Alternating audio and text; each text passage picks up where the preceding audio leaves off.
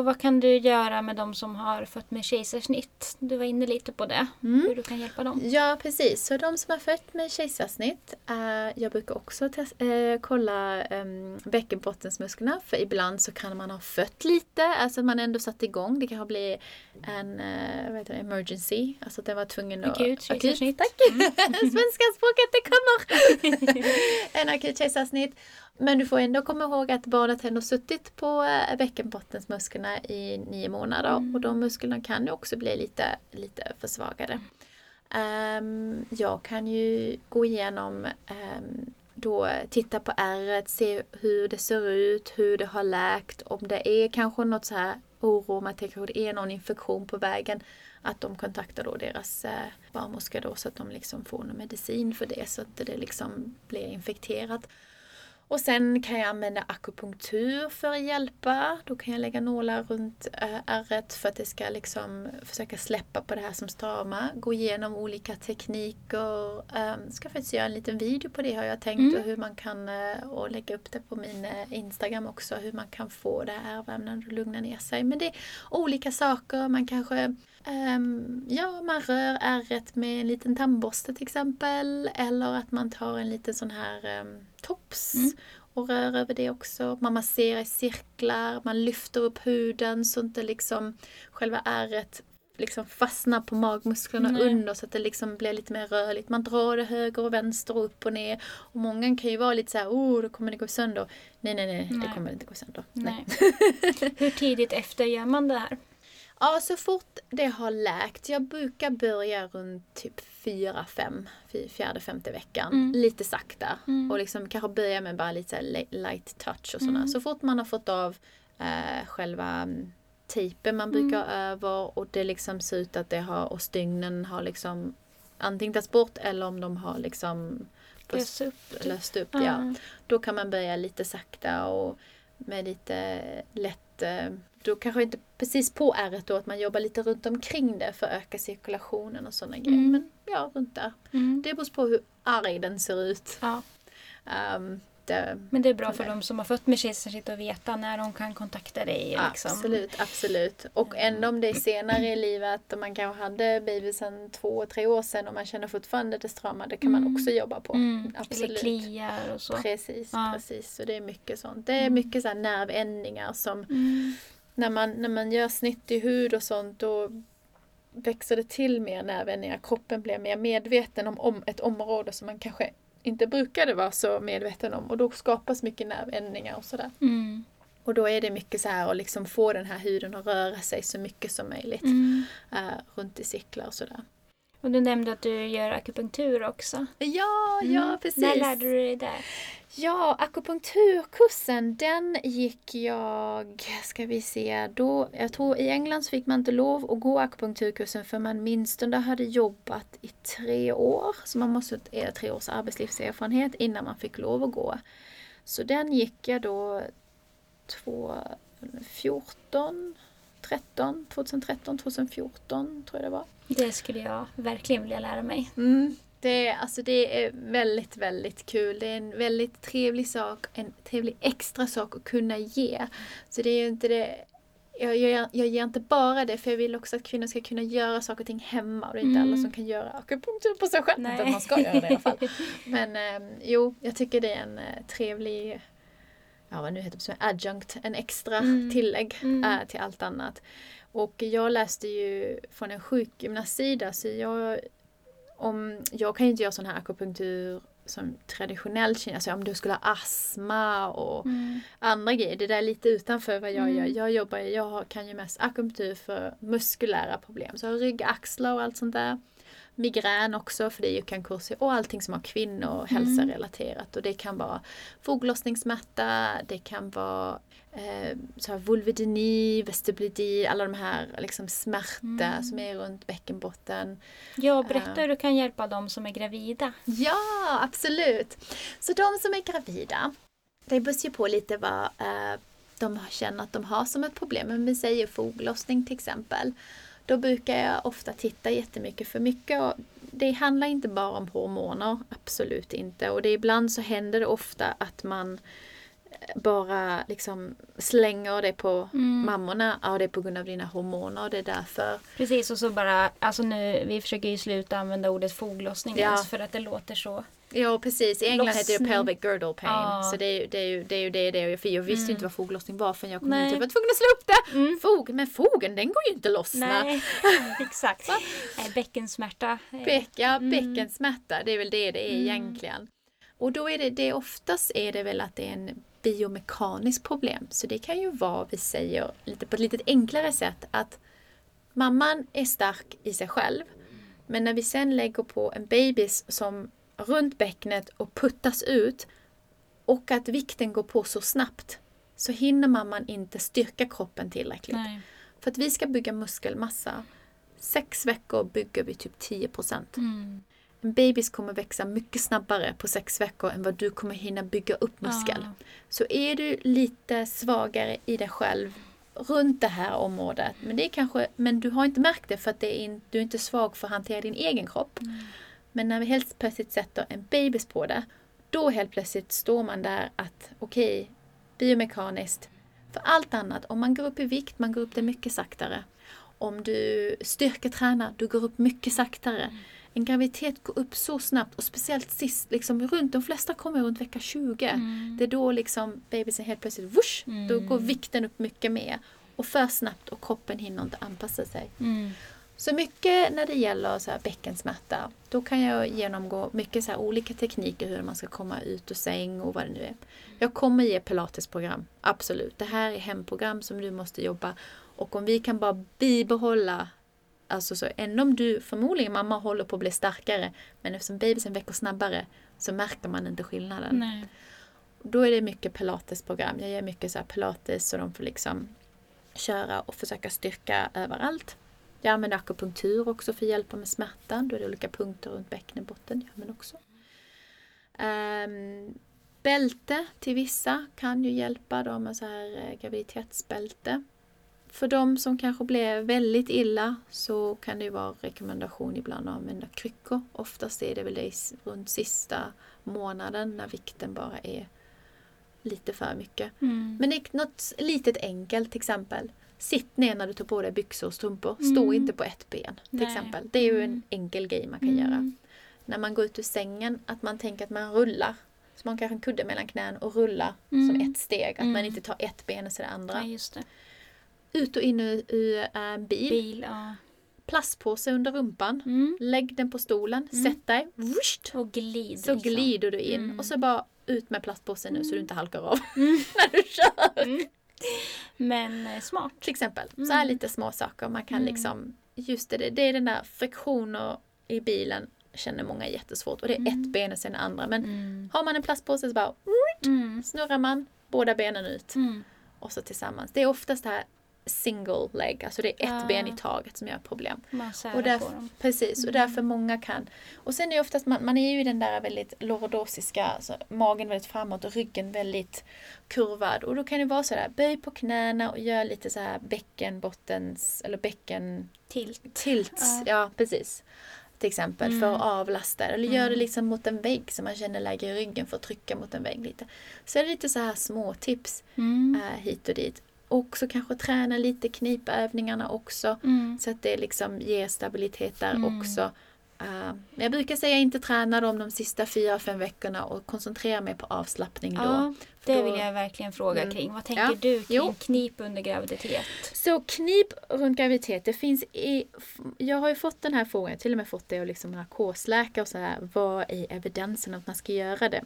Många tror att man gör knip för att man ska minska förlossningsskada. Ja, Det finns ingenting som säger att det kommer hända. nej. Du kan inte, det, det, är en, det heter en skada av en orsak. Ehm, du kan göra allt rätt och så går det fel. Mm. Det, och det betyder inte att du är en dålig mamma eller att du har Fel på kroppen. Fel på kroppen. Nej. eller fel på din bebis. Har ingenting med det att göra. Det kan bara vara att bebisen kom ut med handen först. Mm. Mm. Det bara är så. Men vad vi kan göra, varför det finns mycket evidens till det här, är att all forskning om man kollar på operationer, ju starkare man är innan man går in till en operation, desto snabbare återhämtar man sig. Mm. Så man tränar knipövningarna just med hur de belastas under graviditeten Mm. och sen kanske fyra, fem veckor innan förloss, äh, förlossningsdagen att man koncentrerar sig på avslappna och inte kniper så mycket. Mm. Då är det mindre att återhämta sig på andra sidan Mm. helt enkelt. Mm. Och då kan man få tillbaka styrkan lite och då har också hjärnan haft, du har haft träning, hjärnan har tränat på att göra knipövningarna, Mm. den känner igen det och när du är väldigt upptagen med eh, amning och babys och allting så kommer hjärnan ihåg, ja just det, jag ska knipa. Mm. Och då kan man knipa lite när man kanske ammar samtidigt. Ja. Eller något sånt. Mm. Och så får man igång det där hela systemet. För att Mm. hela liksom buken och bålen och musklerna där. Det är diafragman, magmusklerna, ryggmuskeln och bäckenbotten. Mm. Det är hela centrumet där. Och den har ju blivit försvagad under en födsel. Mm. Men det återhämtar sig snabbare. Så det är Mm. därför jag tycker knip. Vi har mycket forskning som tyder på att knip eh, det är bra. Och speciellt om kvinnor gör knipet rätt. Det är där jag kommer in. Mm. För 30% av kvinnor kniper fel. Ja. Och då tänker du på det här med att hålla andan eller? Hålla andan. Många kvinnor krystar Ja. istället för kniper. Mm. Eh, och det kan man ju, man kan ju utforska själv. Mm. Du har ju fingrar, stoppa Mm. fingret in där. Man Mm. stoppar ju tamponger och Ja. lite andra trevliga saker kanske. För annars hade man inte haft en bebis. Och, så kan man, ju- och vad man ska känna då är att man ska känna att fingret liksom, att det kramar runt fingret lite grann. Och att det kanske sugs in lite. Ja. Det är väl det man ska känna. Man ska inte känna att fingret liksom puttas ut. Nej. Det är väl det. Om du Mm. känner att fingret puttas ut, Mm. då är det en krystning Ja. du gör då. Mm. Så att då kan man ju testa, Mm. testa det. Som ett sätt att kolla. Och vad tänker du om knip efteråt? När kan man börja med det? Bara liksom generellt. Du kan börja precis när du har fött. Mm. Men du kommer inte känna mycket. Nej. Och det räcker då med kanske bara ja, fem stycken. Ja. Sådär. Mm. Och sen så bara för att hjärnan ska komma ihåg att du, det kommer kännas som om jag kniper upp i huvudet men ingenting händer där nere. Nej. Och det är supernormalt. Mm. Super, supernormalt. Mm. Så man börjar liksom verkligen absolut. För att till och med om man har haft stygn, knipa ökar blodcirkulationen och Mm. ökar läkningen. Så Mm. det hjälper med det också. Mm. Gör det ont, knip inte hela vägen upp. Nej. Knip bara lite grann. Ja. Bara så att hjärnan får den här kopplingen. Det är lite som att lära sig att gå igen när man har skadat benet. Mm. Man måste ju tänka hur man går, så man Mm. tänker på det. Och då känner kroppen igen, för det är en övning som kroppen har gjort Mm. jättelänge. För man har Mm. lärt sig Bäckenmusklerna kan man från väldigt ung, annars hade man inte Mm. kunnat hålla sig när man står i kö på toaletten. För jag tror att det är så många som tänker så här när de har fått barn. Bara, Gud nu måste jag börja knipa. Och så blir det nästan som en, en stressgrej. Att man tänker att man Ja. måste göra det jättemycket. Nej, och ha det nej, liksom nej. planerat. Nej, och, nej. Aldrig, aldrig mer än tre gånger om dagen. nej. Aldrig mer. Det, och tre är nästan för mycket. Ja. Jag hade börjat med kanske två. Ja. Och det räcker. Ja. Knipa två gånger om dagen. Ja. Det räcker.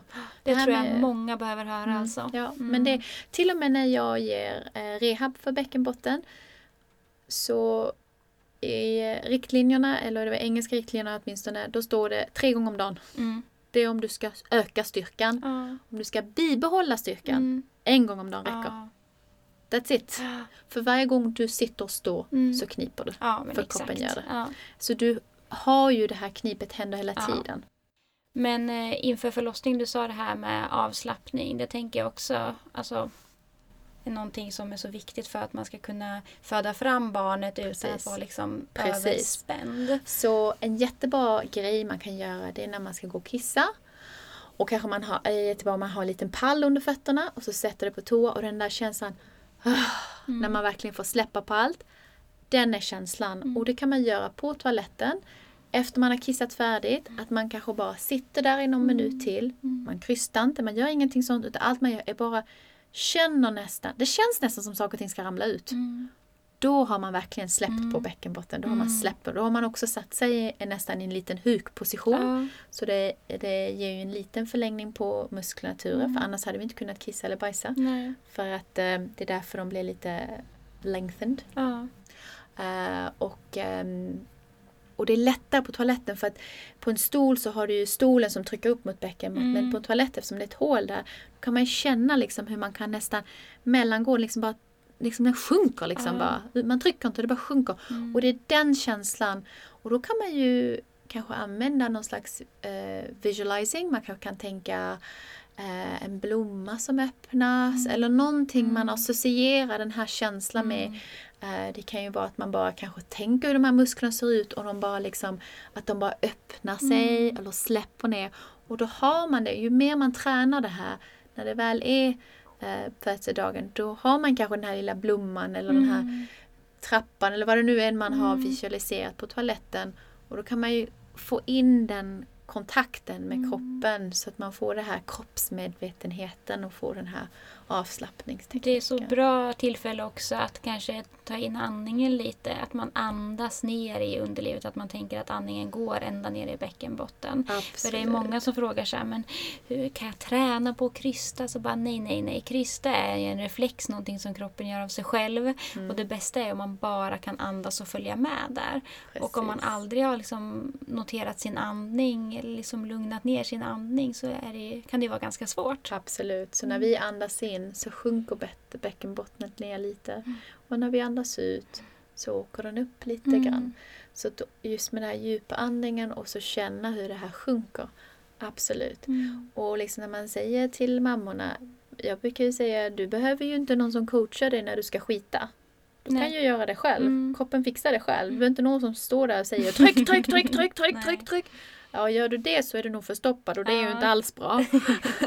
så man ska, kroppen vet vad den ska göra. Du har ju din liksom livmoder som drar ihop bara Mm. för att liksom trycka ut den här. Den, Mm. den, den, den fixar det. Mm. Du behöver inte tror man är så extremt matad med den här bilden. Att Ja men det är liksom trycka, tv, trycka, trycka, precis. trycka. Det är Ja. tv, film och alla Mm. de här, äh, det är ju så här, man ser ju det så ofta när de, eh, så här på amerikanska Mm. eller brittiska eller vad det nu är för tv-shows. Mm. Åh, her water broke! Mm. Och sen liksom, nu kommer bebisen den här sekunden. Jag bara, Mm. ja det tar lite mer tid än det där. Ja, så tryck, tryck, tryck. Try- Och så tryck. direkt tryck, tryck, tryck liksom. Mm. Nu ska Väldigt, finns väldigt ju- forcerat. Absolut, det finns ju till och med, det var en forskningspapper, kanske ska se om jag hittar den igen till dig, annars kan du få den. Mm. Men det var någon forskning som eh, de, eh, så fort man eh, hade varit, så fort man hade blivit 10 centimeter, att man då väntade fortfarande tills bebisen kom mer ner i kanalen innan man skulle liksom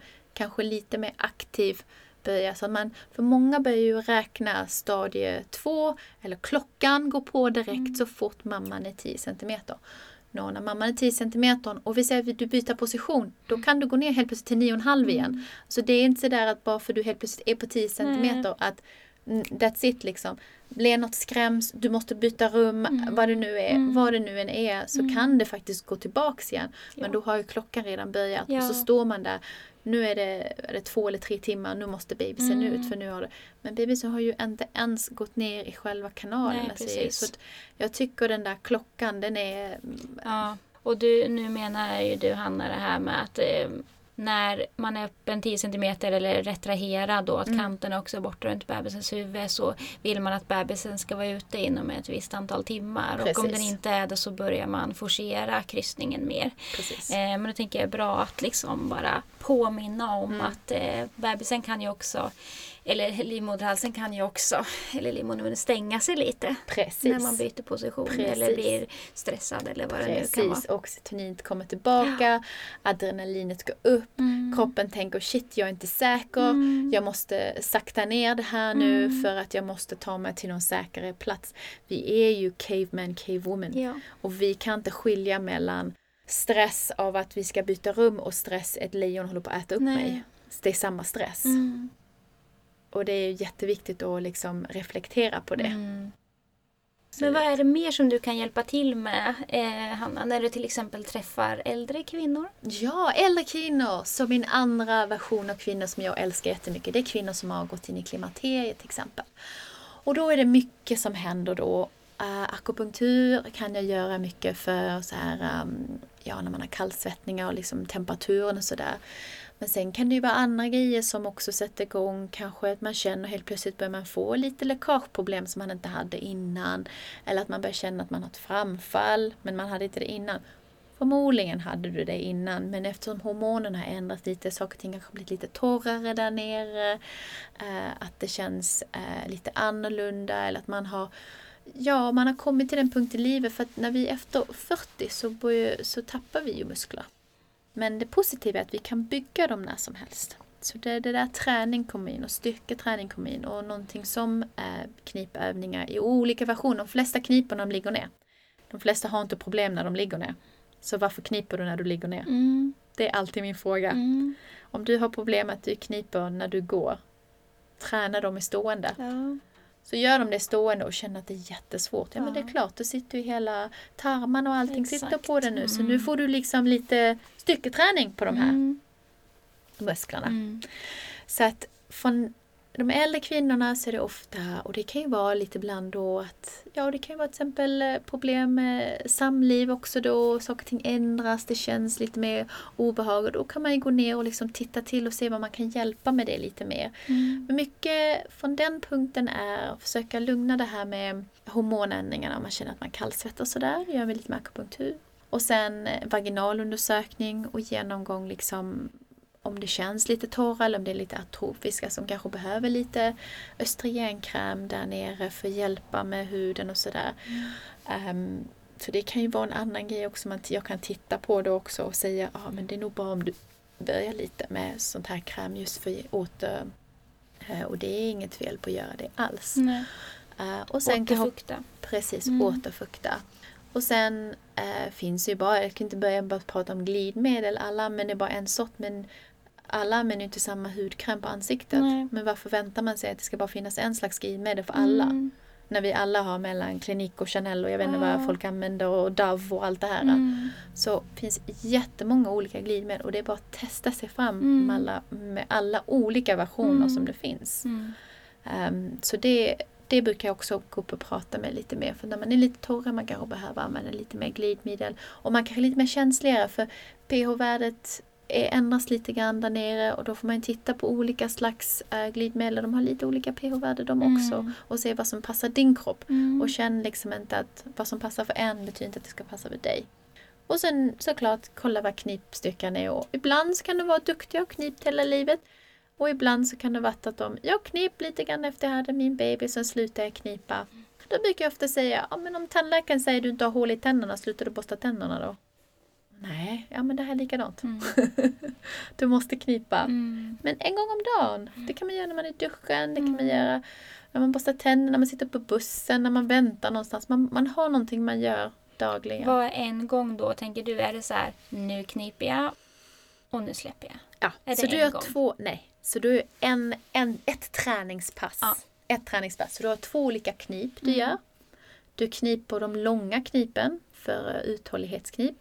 Och du kniper de snabba knipen som hjälper så här för nysa, hosta och sådana grejer. För jag tror, Som är knip, knip, knip, knip. Precis. Mm. Knip och slappna av, knip och Mm. slappna av, knip. Så du håller ju bara en sekund. Ja.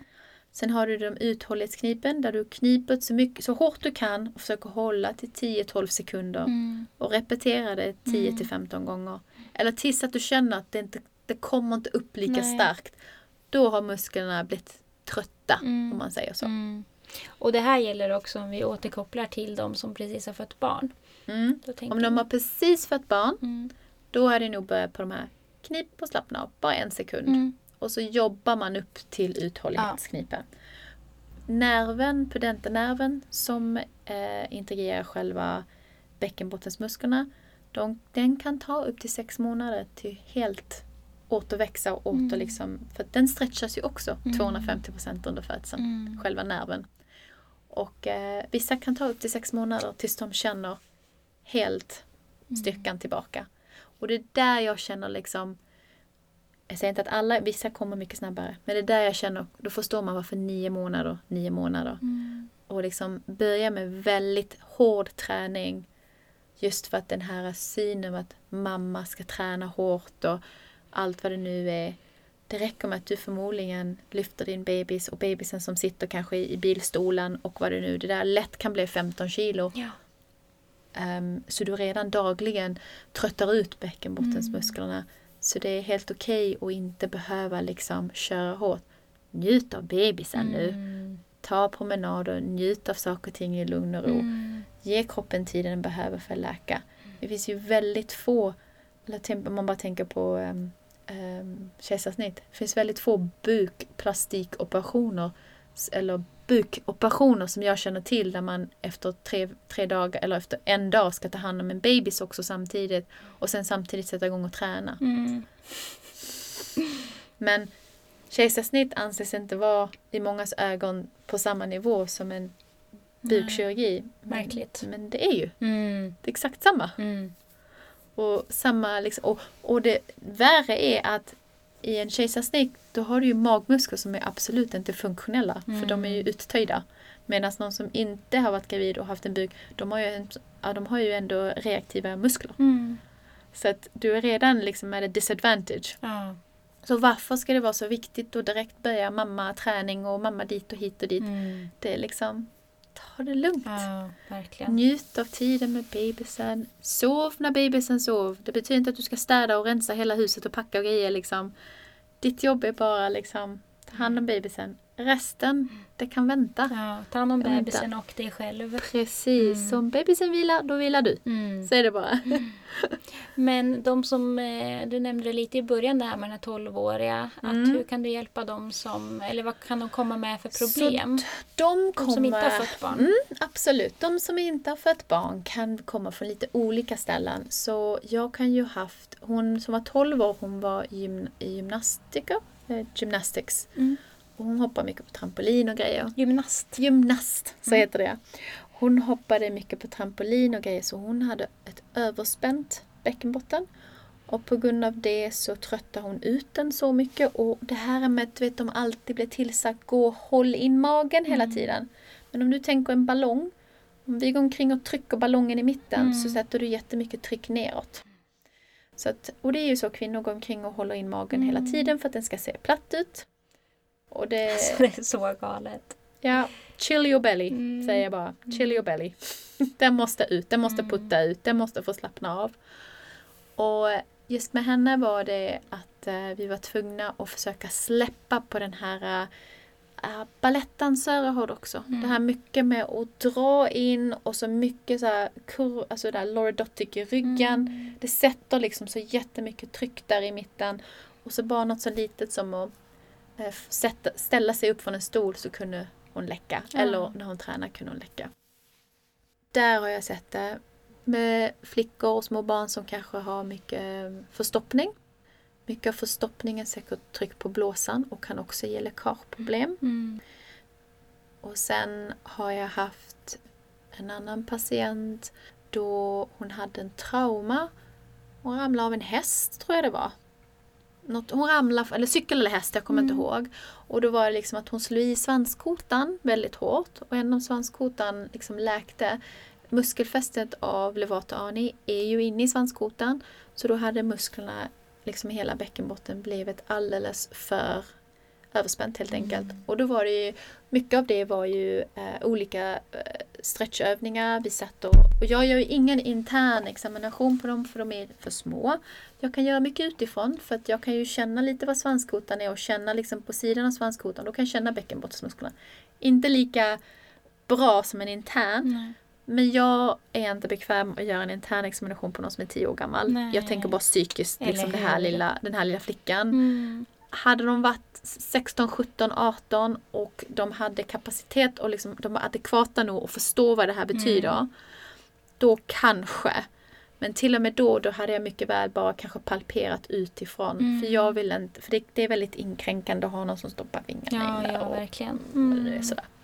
Så, att, ehm, så det hade jag nog inte gjort. Eh, och då var det mycket bara utanför och känna. Och då kanske sitta på huk. Eh, lite olika, jo, Happy Baby är en annan Mm. som är jättebra för att Mm. öppna upp. Eh, butterfly pose, vad det nu heter, när man Mm. sitter med fötter. Fjärilen, ja. Fjärilen, eh, den, Den. kan göra. Olika, an, olika höftstretchningar, liksom pigeon pose, är när man sitter med ett ben så och det andra rakt. Mm. Eh, Det finns massa yogaövningar som eh, jag hade då liksom tagit in med så de får det som en liten läxa. Och mycket så här släppa på magmusklerna, putta ut magen. Och lite sådana grejer. Och liksom träna på det här med djupandning. Då kan jag mycket väl lägga dem på rygg och så lägger jag en tung bok på magen. Och så säger jag nu ska du andas så den boken lyfter sig. Mm. Och det kan, ta, det kan vara väldigt svårt för många för att de gör den här vad vi kallar paradoxal andning. där de andas andningen. Ja precis, de andas Mm. i brösten men så sjunker magen ner. Så det är liksom det är fel rytm. För att när man andas djupt ner i lungan då ska ju diafragman plattas ner och då ska ju eh, magen puttas ut. Mm. Det är så man andas. Mm. Och om man går omkring och håller på bukmusklerna då kan du ju inte andas ner i diafragman och då betyder det att du bara andas halvvägs ner. Mm. Så det är mycket av det så här, skola om hjärnan så Mm. de liksom släppa på magmusklerna, släppa på bäckenbotten, ge dem olika stretchövningar, mycket så här djupandning. Om där är bäckensmärta involverad, akupunktur kan jag göra också för liksom lugna ner Mm. kroppen lite grann. Mycket jobba med mamman också för ibland kan det också vara det har ju varit en period då kanske dottern har utvecklat det här och sen kan det vara, oh, jag sa till henne att göra knipövningar men hennes problem är inte att hon har svaga muskler. Så att ge mer knipövningar brukar oftast bara göra problemet värre. Och sen är ju titta på andra saker, dricker de mycket läsk? Mm. Läsk och koldioxiderade drycker gör ju så att man behöver kissa mer. Mm. Det finns ju många sådana grejer att titta Mm. på. Liksom, vad, hur ser dieten ut? För speciellt ungdomar kanske dricker mycket cola eller Fanta och sådana grejer. Och det gör ju så att man behöver kissa hela tiden. Men de som är vuxna som inte har kommit, fått barn, eh, som kommer till dig. Du nämnde det här med vaginism till exempel. Ja Eller andra precis. Ja precis. Så man kan ju, ah, precis som man kan få eh, kanske ryggbesvär, axelbesvär eller nackspänningar och huvudvärk så kan man få ju spänningar i underlivet också. Eh, och det kan ju vara då kanske de är sexuellt aktiva då och sen så kanske ja, någonting har hänt i livet. Ehm, ofta kommer de förmodligen, i min kliniska experience, så är det urinvägsinfektion många, många, många gånger i rad. Och då har kroppen varje, på varje urinvägsinfektion fått så ont och reagerat på det och så börjat spänna upp. Och så får man kanske vestibuliter, man får precis ont vid ingången för allting blir överreagerat. Mm. Eh, eller att man får mycket svampinfektion. Om och om igen behandlas med eh, medicinering, balansen sitter inte rätt och så hålla på så att man liksom kanske gått sex månader. Jag tror det är någonting statistiskt. Jag kommer ihåg att jag läste forskningsartikel om oh gud, vad heter det på svenska? Prevalence, alltså att det kommer hända för kvinnor som har haft urinvägsinfektion mer än tre gånger eh, i rad i en kort, under sex månader högre chans för att få eh, bäckenbottensmärta. Ja, Alltså, alltså, det, är större risk att få Ja, det precis. om man har... Ja, jag fattar. Mm. Ja, precis det.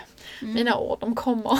Jag sitter hela tiden på Google och slår upp, vad heter det på svenska? På svenska. Och då är du ändå från Sverige. Ja, precis! Du har levt för länge i. Ja, det har jag. Det är väl hela min äh, akademiska karriär har ju varit på, på Ja. engelska och så alla så här äh, professionella ord. Mm. Men när jag åkte till England i början, då var det liksom, vad heter en stekspade? Vad heter en Mm. stekpanna? Mm. Vad heter det? Skärbräda, vad heter det?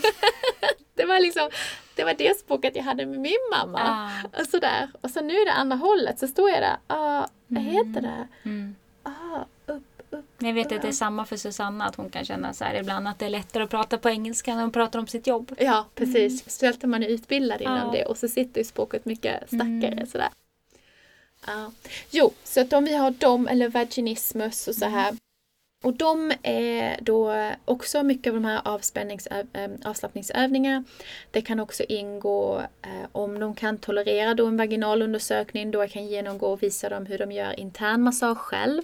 För det är så mycket man kan göra själv också. Mm. För mitt mål alltid i livet att de inte ska känna sig att de måste kontinuerligt komma till mig. Jag vill Nej. att de ska känna sig liksom självständiga och de kan ta hand om sig själv Mm. och förbättra sina symptom själv. Jag vill liksom Mm. lära dem så de vet vad de ska göra så de kan göra det själv och må bättre av det själv. Så bra. För det, jag, tycker, jag tycker alltid man är en dålig sjukgymnast om man har en patient som kontinuerligt måste komma till dig hela, Mm. hela, hela tiden. Då har inte du liksom styrkt den här patientens självförtroende att de Nej. ska kunna ta hand om sig själv. Man har gjort dem beroende av en. Precis. Jag tänker att många gör så för att det är så de tjänar pengar. Ja, och jag tycker Även om det. de älskar sitt jobb liksom. Ja. Så, mm. Men jag, tyck, jag, tycker det, jag tycker det är jättefel. Mm. Och ehm, i Sverige är det lite annorlunda som jag förstår men i England så fick vi bara sex, eh, sex för det var ju gratis med sjukvården för alla.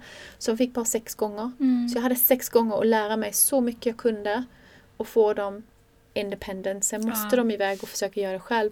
Visst om de kom tillbaka efter ett år Mm. eller så här men de kunde inte hålla på med behandlingen för Nej. evigt. Så mycket var det, okej nu jobbar vi på det här, gå iväg sen i sex månader, jobba på det och sen kan du gör, söka in en ny remiss Mm. och så tar vi det då. Men det var just för att man fick den här, bara Mm. så här många. Men vad säger du om eh, vaginal massage när man är gravid? Ja, absolut. Jag brukar tipsa om så här perineal massage just vid vecka 36. Mm. Då kan man börja lite själv. Mm. Eh, man kan göra själv, man kan göra som del eh, med sin partner för att vara lite så här intimate innan Mm. bebisen kommer. Eh, men absolut, jag har också lagt upp en liten video på min Instagram om hur man gör uh, perineal massage. Mm. Men jag tycker absolut att man kan göra det. det är, jag tycker faktiskt man, det är bra att känna hur det känns där Ja, inne men innan. exakt. Så man liksom inte blir för chockad efteråt eller tycker men så där var det inte. Men jo, det var faktiskt så innan. Mm. Så att man liksom får känna, för det är många, många kvinnor kan så lite om sin egen anatomi, kan så Ja. lite om sin egen kropp.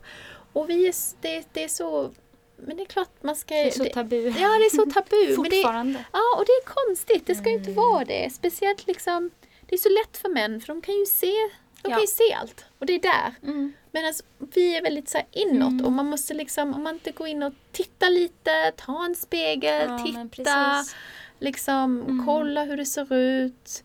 Ehm, känn på det, känn hur det känns. Och så, jättebra om du vill liksom få det här idén av att slappna av. Som du känner att muskeln är lite så här, lite spänd på något sätt. Mm. Och du kan, och du kan liksom göra den här tekniken av att slappna av. Och du känner helt plötsligt att det är lite mjukare att ta Mm. på det. det ska känna, jag brukar, känna, brukar säga att det ska, muskeln ska kännas som eh, när man tar på insidan av eh, tu- tummen. Det ska Mm. liksom mjukt och liksom, brukar säga, Mm. spongy. Brukar Mm. jag säga. Mm. Men den ska, den ska ju kännas så. Den ska ju inte Mm. kännas hård. Nej.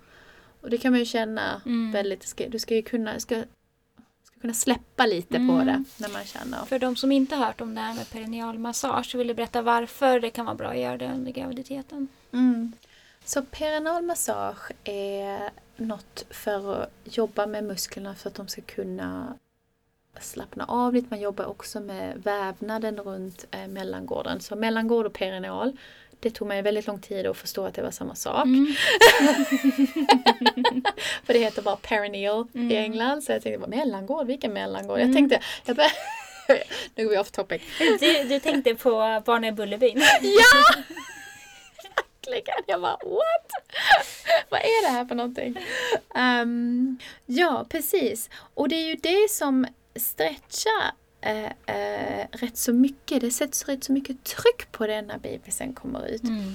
Och där är ju lite forskning som säger att det här hjälper.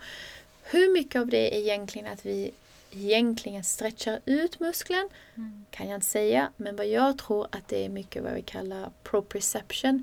Du känner på det, du känner igen det, du kan slappna av Mm. det.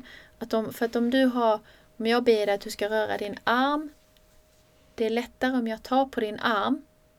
Då känner du armen och då kan du röra på den. Precis, få kontakt. Mm. Precis. Mm. Det, det, är vad jag, ehm, det är vad jag tycker Mm. funkar jättebra.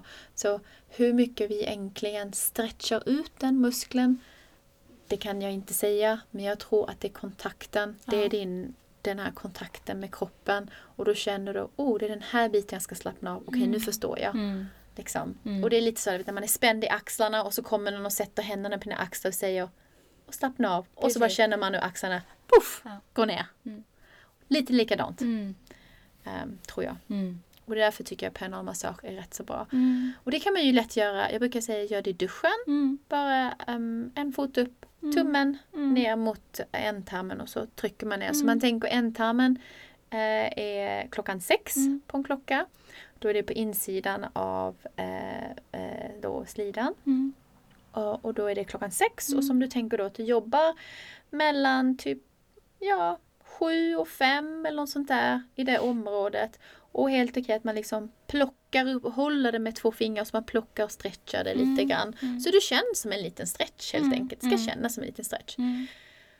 Gör det ont och jag snackar ont ont. Kom och träffa mig då för ja. då är det förmodligen någon, någon, muskelspänning som du har som mm. vi kanske är bra om vi kan bearbeta innan mm. du ska föda. För att om du känner att det gör ont, ont. Det ska kännas som när man stretchar. Alla har ju stretchat sina lårmuskler och sådär. Man vet hur en stretch känner mm. men när det gör ont mm. då är det lite annorlunda. Mm. Det ska inte göra ont på det sättet. Nu måste vi lämna över studion till Sara som ska vara här i Dola-studion i vårt behandlingsrum där vi också spelar in. Eh, men Hanna, vill du berätta hur och var man hittar dig? Ja, absolut.